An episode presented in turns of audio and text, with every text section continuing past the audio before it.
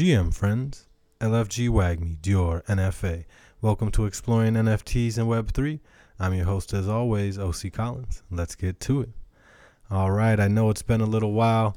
I am back in the States, in the promised land, New York. We are here. It is humid out. Just to do a little recap, Japan was amazing. If I didn't tell you before, I got to ride the bullet train. That was a top experience for me, as well as going to all the ancient temples. One of the cities I was in has been around for over 1500 years. It's amazing to be in a place where humans have walked for centuries and centuries. With that being said, we are back.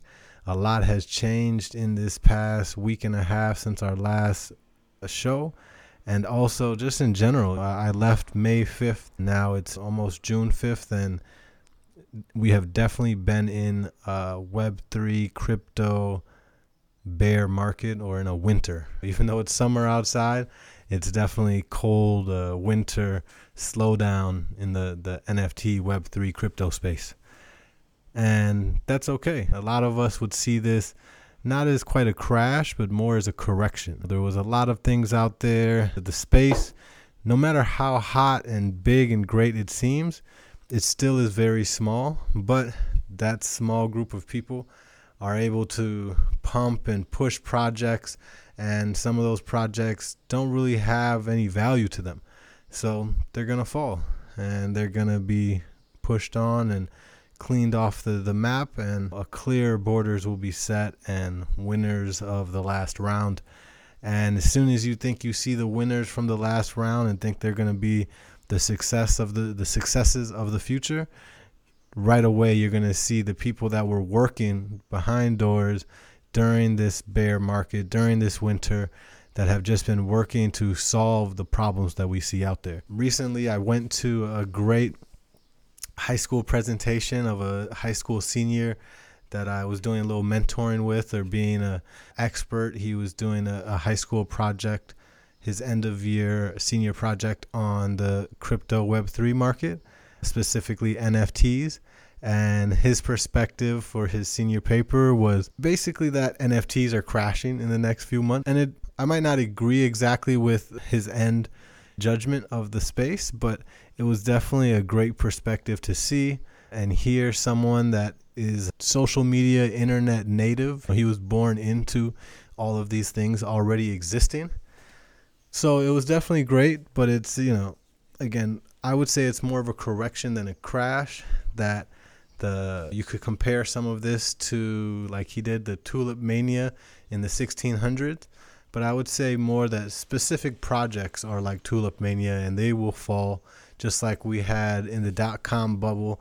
We had many companies that were worth millions and billions of dollars go to zero, but at that same time, where those companies were failing and going under and going bankrupt, we had Facebook and we had Amazon and we had PayPal and we had many different companies that were figuring out how to make it work as the other ones were failing. And whenever you have big problems, say, how can we actually store images and video on the blockchain? Currently, is too much memory. You can't store that on an individual block. So there has to be some way of compression that's going to have to be created or a different type of technology that will allow us to be able to compress files even farther than we already have to be able to put them inside of a smaller memory space, smaller storage space.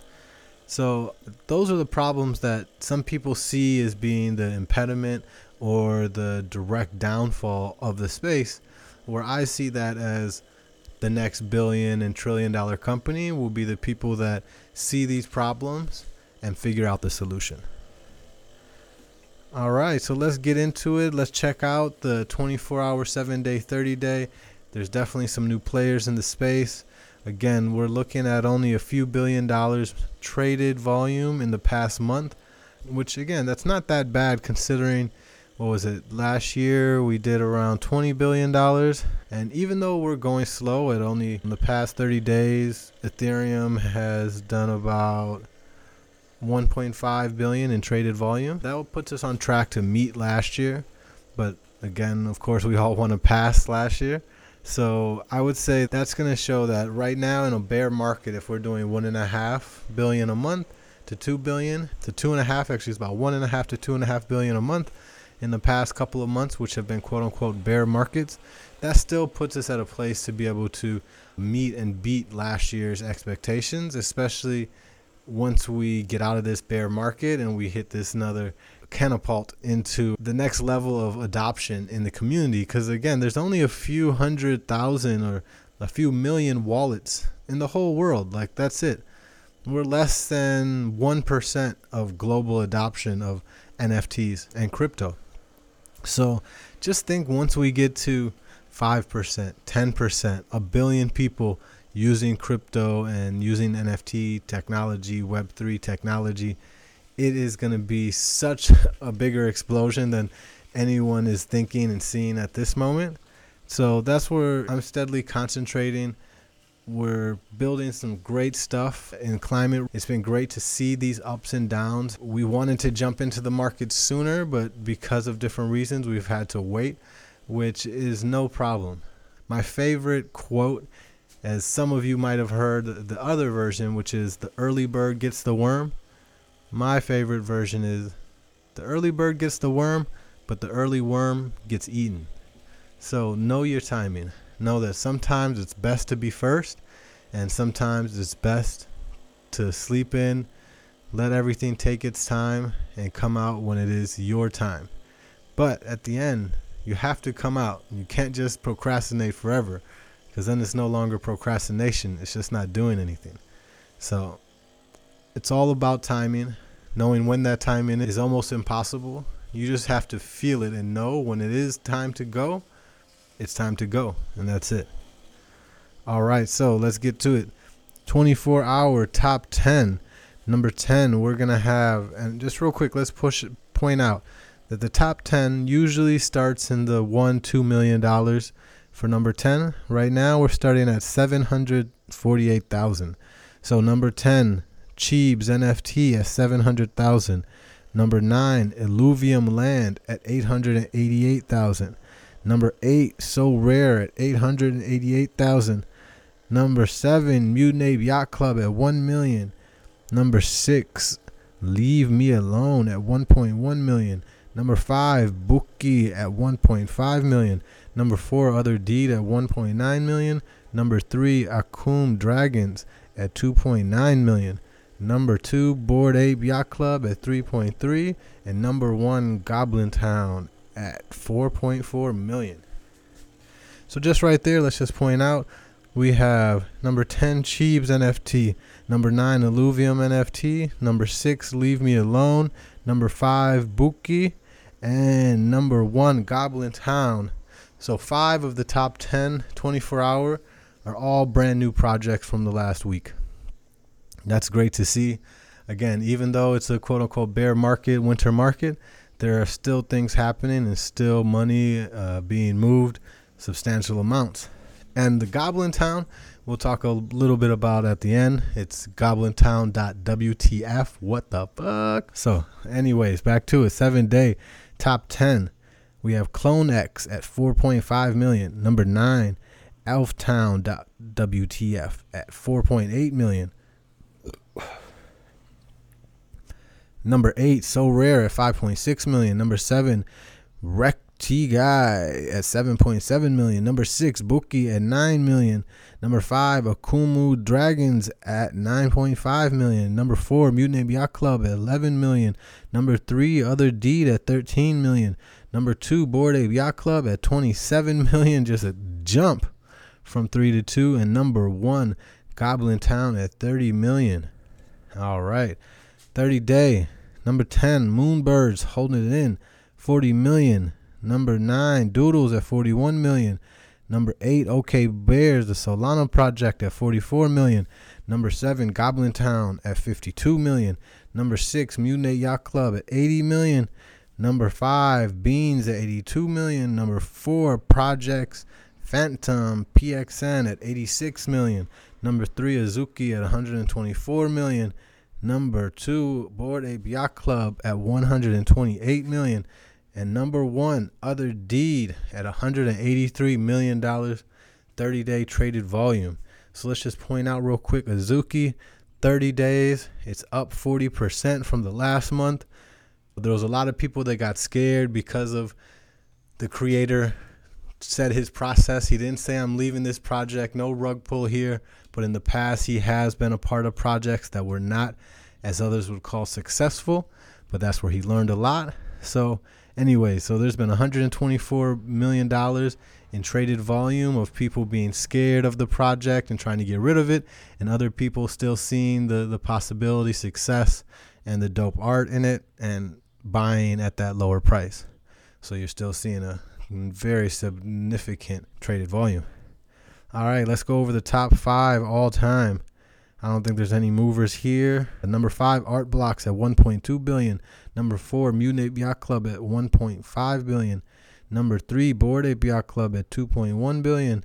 Number two, Crypto Punks at 2.5 billion, and number one, Axie Infinity at four billion dollars. So as I've said before, Axie Infinity, we basically can take them off the map because they're doing no business anymore. They're doing like a hundred thousand dollars a month or something like that. Like they're done with. And then if you add up all of Yuga Labs projects, Crypto Punks, Bored Ape, Mutant Ape Yacht Club, those three, we're looking at about six billion dollars right there. So by far, Yuga Labs is the number one, killing it, knocking it out the park to end this part out, we'll talk a little bit about VeeFriends, V Con. Gary Vee did his damn thing. He did his conference in the US Bank Stadium in Minneapolis. I believe he had around 8,000 people or something there.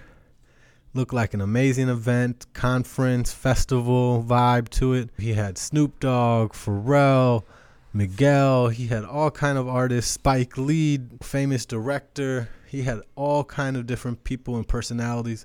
Everyone that's coming into the space, he had there from established Web3 people, crypto people, to established movie stars and musicians.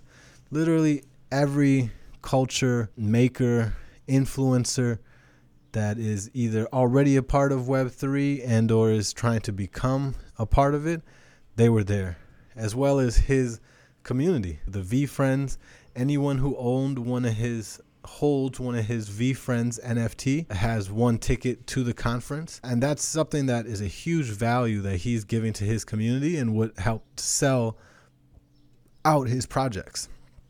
Because besides having this cool piece of art that can be traded and sold just for that value, and on top of that, you have some of them you could FaceTime with him. Most of them have a very specific perk and then they all came with the general perk of being able to get into the VCon conference in Minnesota that just happened.